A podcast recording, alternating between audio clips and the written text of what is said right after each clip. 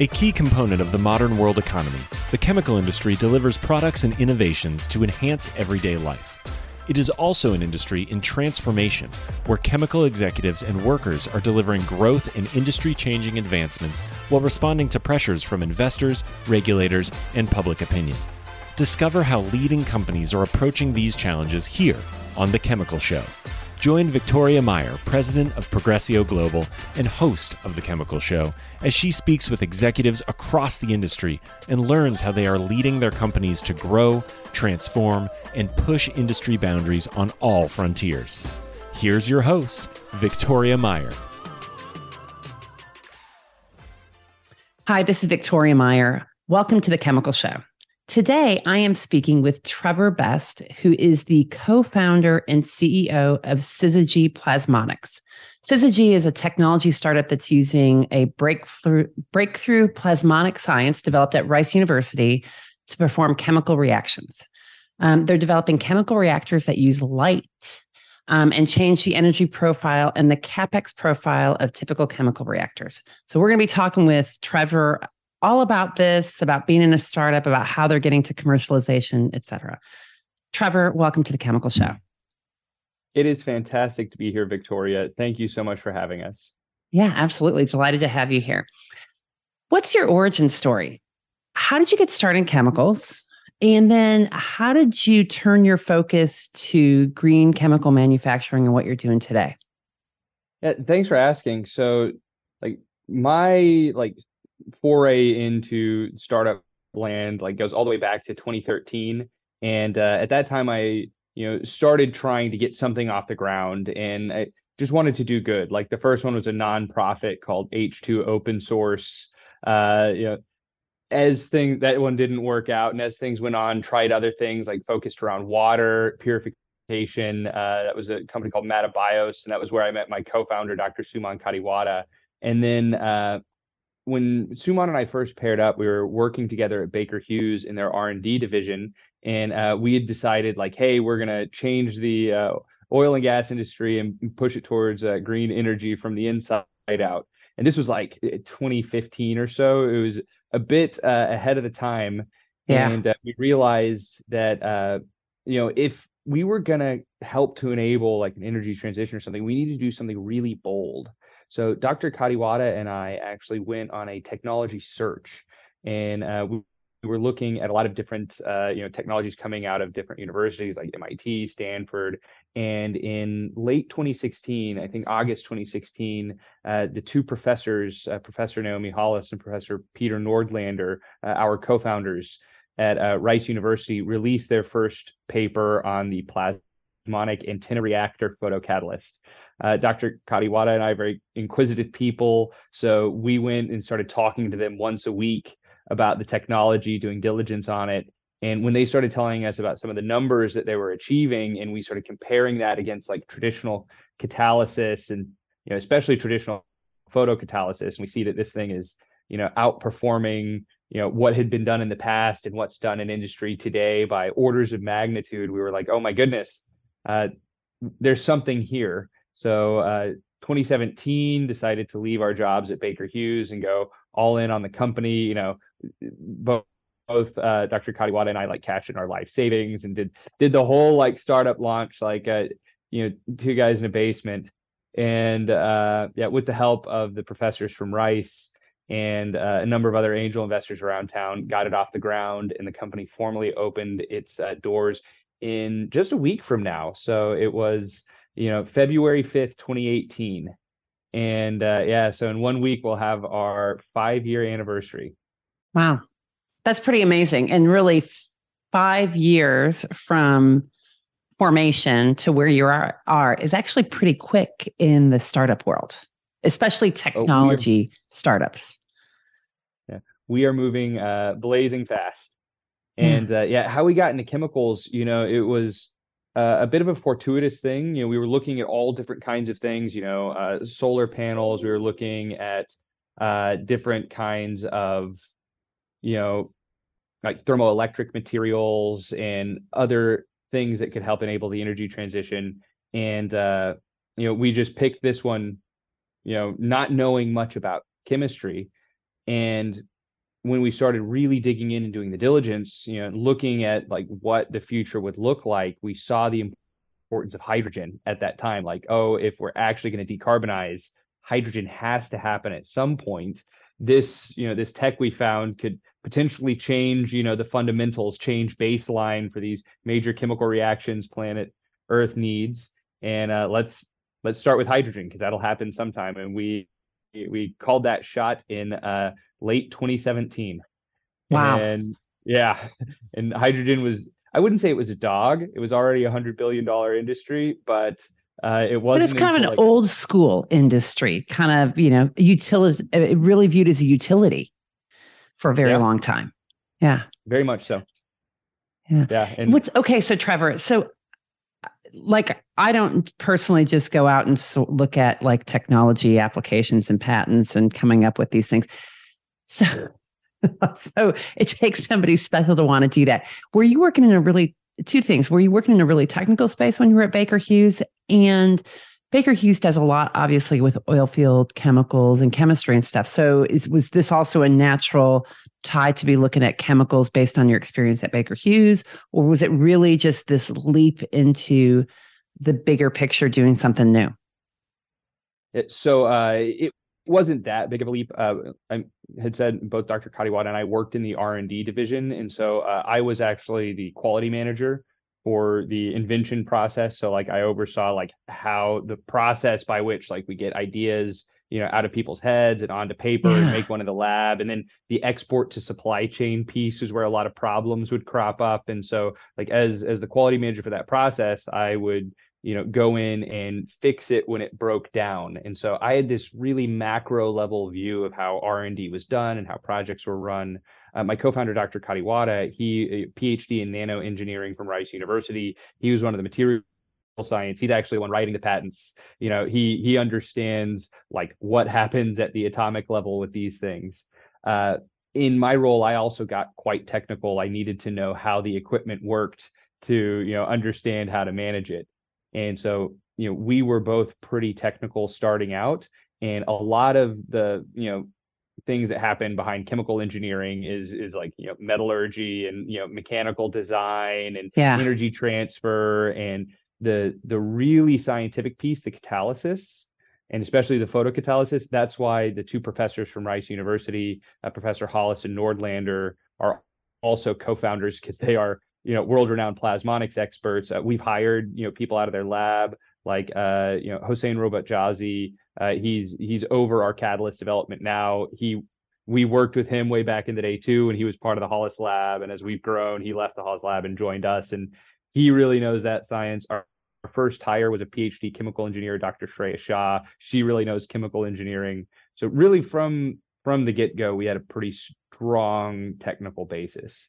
Yeah, it sounds like that. And yet you've had to become a very commercial person in order to lead this organization forward. Oh yeah. And basically the deal between Suman and I is he makes the reactor work, I bring in the customers and the money. Okay. I'd done a lot of, public speaking whenever I was younger. I used to do like debate and theater and stuff like that. So I kind of take to it naturally. And I also had a Six Sigma black belt in Baker, so I would have to get into like organizational architecture and like why do processes break down, and that pretty broad toolkit to draw from. Yeah, that's awesome. That I think we may come back to some of that in a little bit, but let's get into Syzygy. So you kind of touched on where it started. What is it and where is it today? And maybe you can even just start with the name. What is Syzygy mean? And then plasmonics, what does that mean? And why are you, where is it today? What is it and why is it here?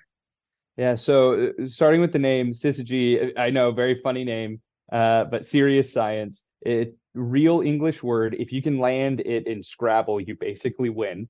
I'll have to keep that in mind. All right, cool. Yeah.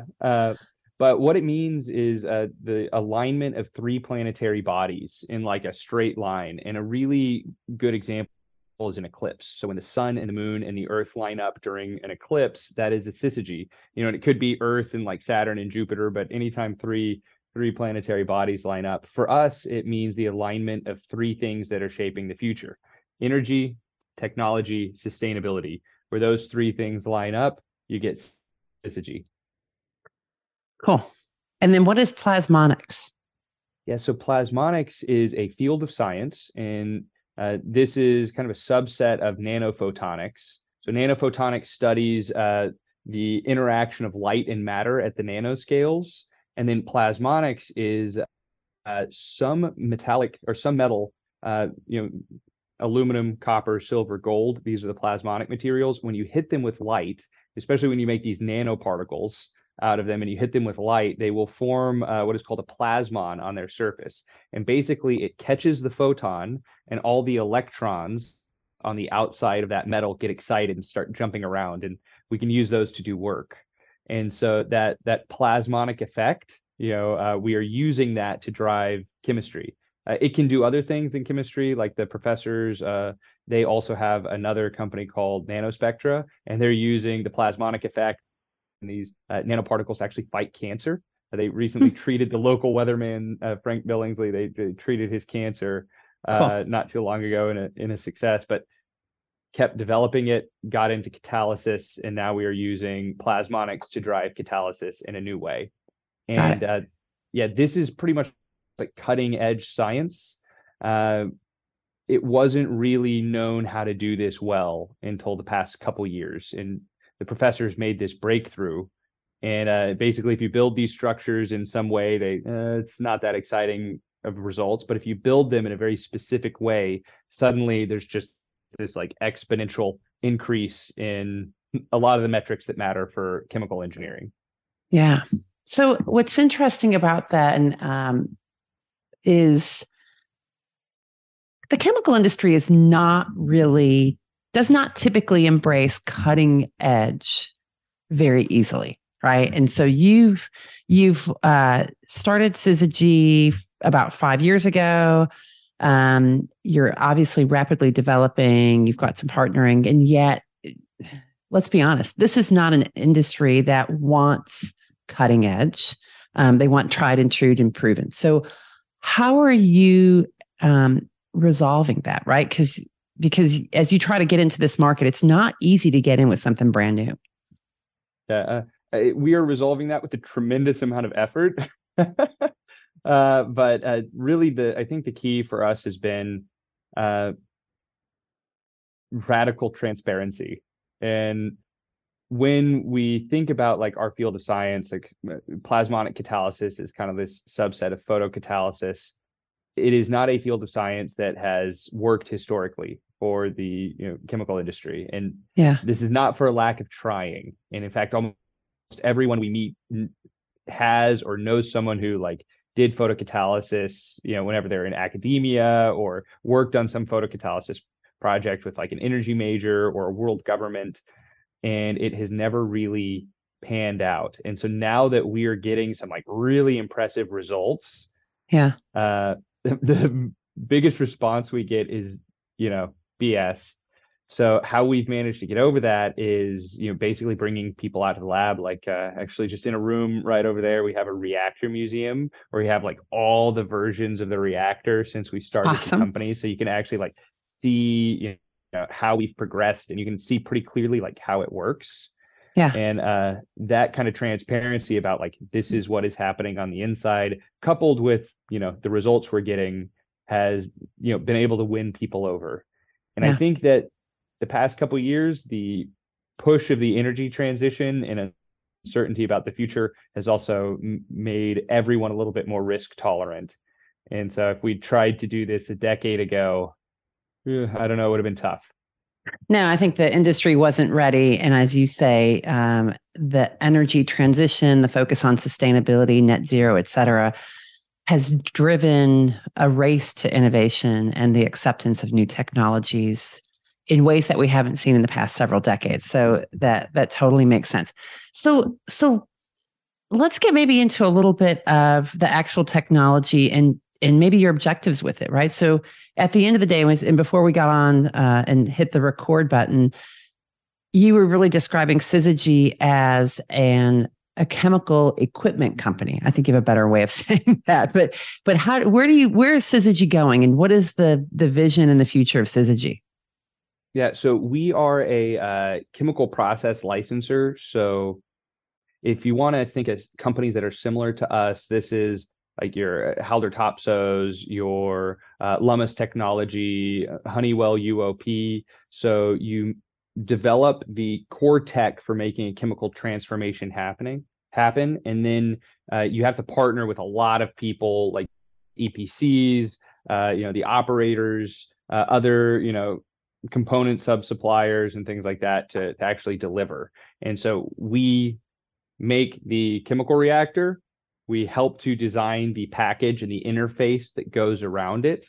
And then we license that technology to someone else for them to use. They pay us a little bit of money for the license, and they also buy the reactors and the catalysts from us. Got it. And the reactors are glass. Am I right? And so is this the big deal is that it's using light? So is it using ambient light? Is it using focus light? How does that part work? Yeah, so there is a big piece of glass inside the reactor. So if you were looking at it from the outside, it's not like, Crystal Castle, like this solid glass structure. No, the outside is like, metal. And we're able to generally build out of low cost materials since we operate in a different way. We don't need quite the pressure temperature that that others do, but so we have the light sources. We're using LEDs today. We've been experimenting with a lot of other interesting light sources to energize the catalyst, and between the light source and the catalyst, you need a piece of transparent material. Like right now, we're using quartz, and that will let the light through to interact with the catalyst. And it's also pretty interesting because those materials are generally pretty good insulators. So they're good at keeping energy in. And that kind of method of directly delivering energy to the catalyst is very different from how people do it today. Today, they have a burner, which heats up the whole chamber. And we basically just beam the energy right to the catalyst bed. Interesting. Yeah, but, different. Just to give people a picture in their head, you can imagine a quartz tube, and it's pretty thick. We're talking multiple inches, and it's, about the size of a person. And that is the heart of our reactor. Huh. Okay. So it's different than I had personally envisioned it being. That's good to know. Okay. So you guys are starting with hydrogen. Right. So it's a very large market, large assets. As you noted earlier, it's kind of had been a pretty sleepy market, if we will, right? Viewed as old technology. But it's also technology that's at a high scale, high energy, high energy usage, high, large scale options. Why did you start with hydrogen? What's it with hydrogen? Why did you start there? And I think, even just from a scale perspective, how do you get to scales that make sense? Yeah. So hydrogen was a pretty clear choice from the beginning, just because, we started the company to decarbonize and basically prevent combustion, allow these operations to run on renewables. And when we're looking at how do we help decarbonize, and we're doing the math around, I think people are starting to get a lot more familiar with this, the LCAs and life cycle assessments for carbon intensity. When we're doing these back in 2017, we're seeing the importance of hydrogen to a future clean economy. It does not happen. We would love to run everything on electrons, renewable electricity, but you can't have society without molecules and molecular energy, and hydrogen is a critical feedstock. It's an energy source. It's this Swiss Army knife that has no carbon atom attached to it. And so just from the market case for it, there's a market there today. There's a huge scale market. There's a healthy, small scale market, opportunities for fuel cell vehicles, opportunities for energy and feedstock for low carbon operations. It was we have to start with hydrogen. And and sorry, what was the other question? So then I guess, how do you get to scale, right? So obviously with a new technology, you're starting small, relatively small, How do you get to a scale that makes an impact, especially when you think about hydrogen as being such a large volume market? Yeah, so scale's been fun. You know, as we took it out of Rice University, we started very tiny. We're talking like, you know, millimeter sized catalyst pellet that is making milligrams of hydrogen per day. You've made a couple jumps. Right now, we're operating at a scale of can max out at about 20 kilograms of hydrogen per day. The reactor is a little bigger than my head. And we're in the process of building out that first one that is around the size of a person. And that one will make about 200 kilograms per day. And that one is called Rigel. That's the name of our product, the Rigel reactor. Rigel is a really bright star in the Orion Nebula. You know, Syzygy is an astronomy term. We're kind of space nerds. Playing off of that. Yeah, absolutely. Yeah. So Rigel is about 200 kilograms of hydrogen per day. And then you put multiple of those units together into reactor banks. So let's say you have 5 together, that does 1 ton of hydrogen, 10 together would do 2 tons. And then it is just how many banks do you need for your application? And so similar to the same way that like electrolyzers scale or batteries scale or solar panels scale, like cellular modular methodology. It's just that our cell, you know, a Rigel reactor is kind of like a cell. It's just really big. Yeah. Yeah, that makes sense. So it's really the end game is a modular system that you put together as many pieces as you need. Yep. Yeah. Awesome. So I know that per your R&D roadmap, 2023 is the year of commercialization, which is always a big pivot point with startup companies, as you move from really this development and very technical focus into commercialization. What does commercialization mean and what does it look like for Syzygy? Yeah, so this is probably the biggest transition we're going to have to go through as a company. And like up until this time, we have been this R&D company, and you're managing everything for Eureka. And when you're managing the company so that someone inside can achieve like a Eureka moment and like come up with a new design that like improves the metrics, and you have to manage in a certain way. And then now we're no longer managing for Eureka. We know what to do to hit the numbers we need to be disruptive, but now it's like execution and like timelines and project planning and budgeting and all these fun, like traditional company things. So we're doing a lot of initiatives to kind of push the company and change it from an R&D company to a product-oriented company. Like we're hiring a lot of people who have a lot of experience in the industry in different functions. We're really growing out the other groups, like our operations, G&A, like HR and accounting groups, sales groups, etc., bringing them all in and kind of like indoctrinating and what it means to be a part of Syzygy. We call ourselves plasmons, so like what it means to be a plasmon. And that is all preceding the actual like technology delivery. So right now we're building that first commercial unit, that 200 kilogram per day reactor. We're going to test it at our facility this year, and then we get to deliver it to customers who we've signed agreements with. And so test it, get a learning cycle in, deliver it to customers, let them test it, see how it works. Those customer tests should be happening around end of the year.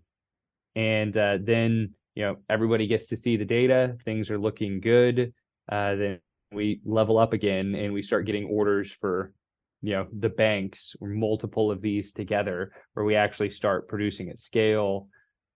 So timeline, testing a single reactor, like one of those Rigels this year at our facility and then at customer locations. Next year, reactor bank, at customer locations. And then 2025, we can actually start like bid processes for building a whole refinery, kind of giant scale facility out of our tech. And talking about moving fast, like for this, that is just blazing fast for a new tech in this industry. I think it really is. I think we're setting records. I don't know, but maybe. Yeah. So I recently, or last year, I talked with Jennifer Holmgren from Lanza Tech, and it's, Lanza Tech has gotten, it's received great notoriety. It's seeing a lot of success. And they've been at this for 20 years to get to this point. So it's easy to say, oh, it's an overnight success because I've just recently heard of it. But in the case of Lanza Tech, it's taken them 20 years to get to this point. So I think you're right, Trevor. I think you guys are moving blazing fast, maybe at the speed of light, if we could even say that. We like to make a lot of jokes like that. Yeah. I'm sure you do. So you started talking about customers. Who are your target customers? When you think about, as you guys are selling your technology and selling these reactors and the components that go along with it, who are you targeting? So I'm going to talk in general, and then I'm going to talk like about some of our specific projects. And then I'd love to talk about, you know, our customer base or strategic investors who have like come in and will probably be our initial customer base. Yeah. So like in general in the market, we're targeting like the large energy companies, operators. You know, we can do many different chemical reactions. We can do hydrogen from ammonia. We can do hydrogen from methane. We can do CO2 to fuel. And, you know, these are all very important reactions for a clean energy future. And those operators, you know, the Chevron, the BP, the Equinors, like they are the ones who are most interested in these reactions. They make the fuels, they make the methanol, they you know, sit in that that energy nexus. And there are some other interesting parties, like, you know, vehicle manufacturers like Toyota looking at hydrogen vehicles, and, you know, other like conglomerates like we are also very involved with like Sumitomo Corporation and Lotte and those like industries are more like trading companies where they have sections that play in energy, but they're much more diversified. And so very broad stroke. And the reason being is because to get one of these big projects done, you need a lot of parties. You need engineering partners, you need operators, you need off-takers, you need capital providers, you need government support, you need just so many people involved to get one of these projects done. And so we're making a lot of effort to bring them all to the table. And you know, we bring our piece and then others bring each of their pieces. So the projects that we have ongoing right now, we've got three. So one is, and the first one we announced in August of last year, that is with Lotte Chemical in South Korea. So we'll be, you know, deploying our technology with Lotte and also in conjunction with Sumitomo Corporation in Ulsan, South Korea. And this is for ammonia splitting. So they envision bringing in lots of clean energy in the form of ammonia to South Korea and use our technology to split it and get the hydrogen back out. Got it. And the next project, this was actually just announced 2 days ago. This is a CO2 to fuels project, and it is sponsored by Sumitomo again, and also Equinor. And under this project, you know, we're taking in CO2 and methane. We are turning those into syngas, feeding them to a Fischer-Tropsch reactor, and, you know, ultimately making sustainable fuels with the end goal to be like, you know, a pathway to make SAF at a very reasonable cost. That reaction is especially exciting because it has the potential to compete head-to-head with traditional fossil fuel, like, you know, straight up like traditional gasoline or traditional jet fuel, compete with it on price while having a much lower carbon intensity. And then the third project is ammonia splitting, similar to the project in South Korea, and this one is in California. We have not done any press on that and probably won't, but we do have a project looking at California and that kind of like energy importing in the form of ammonia and then turning it back into hydrogen for different applications. Awesome. I think that's good. So, I mean, obviously partnering is really critical in this space. So, I mean, and you guys have, it seems like you found some really good partners to work with. What makes a good partner for you? What makes Syzygy a good partner? How do you guys look at this whole, because obviously there's always an array of companies and individuals you can partner with. What's been critical to you as you've progressed with that? Yeah, so, I mean, we're very concerned with scope, you know, and scale. So like how big of a partner can they be? You know, someone who can like deploy meaningful amount of reactors, like actually impact like meaningful change in terms of carbon emissions is first and foremost. After that, like I'd say a willingness to change, like are they actually serious about this? Do they actually want to make the transition happen? And I'd say those are the two primary ones.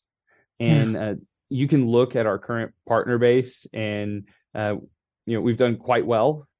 We have picked up Equinor, Chevron, BP, Saudi Aramco, Toyota, Lotte Chemical, Sumitomo, and Pan American Energy.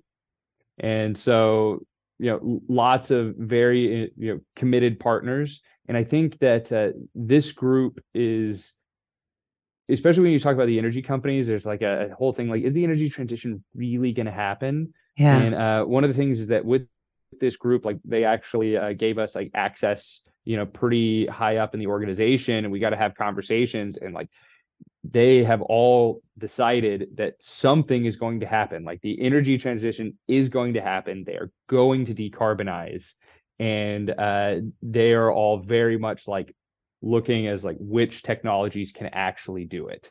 Yeah. And yeah, so very much like, can they deploy at scale, and are they actually going to do it, are our main criteria. And we feel that we've done pretty good.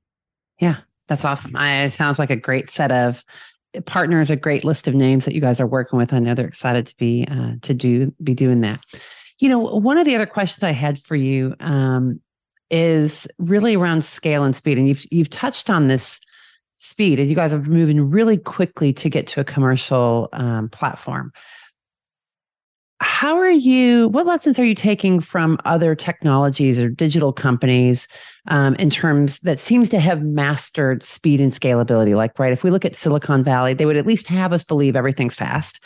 What lessons have you taken from that, and how have you applied it to what your company is doing? So I love other founders, and I talk to a lot of other founders, like pretty much as many as I can meet, and, some very successful, some earlier stage than us. And especially when talking about like software in Silicon Valley, a lot of those companies can scale in ways and at speeds that I just don't know if it's possible for a company like ours to scale. I'll talk about some of the key learnings here in a second, but like when you're looking at a chemical technology like ours, versus like a software company, if a software company has a critical failure, they delete some, congresswoman's or congressman's Twitter account, and sure, they're upset, but like, it's not that bad. If we have a critical failure, it is pretty serious, pretty right. significant. So, we can't move too fast. We have to make sure that we have a lot of rigor, a lot of checks and balances in place as we get to larger scales. And it takes time, and even like we're working with, governments on like permitting, especially with the new technology they haven't seen before, that doesn't move as fast as you would like it to.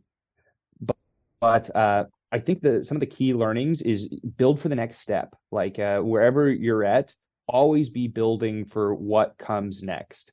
Because if you wait like until you're 100% ready, like if you've done A and now you raise money and then you're supposed to go do B, start building for B before you've got the money raised.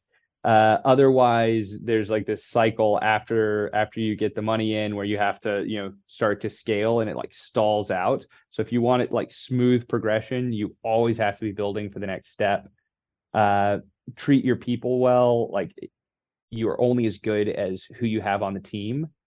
And yeah, it is like I have the easiest job in the whole company. I really do. I just sit here and I talk about all the awesome stuff that everyone else does.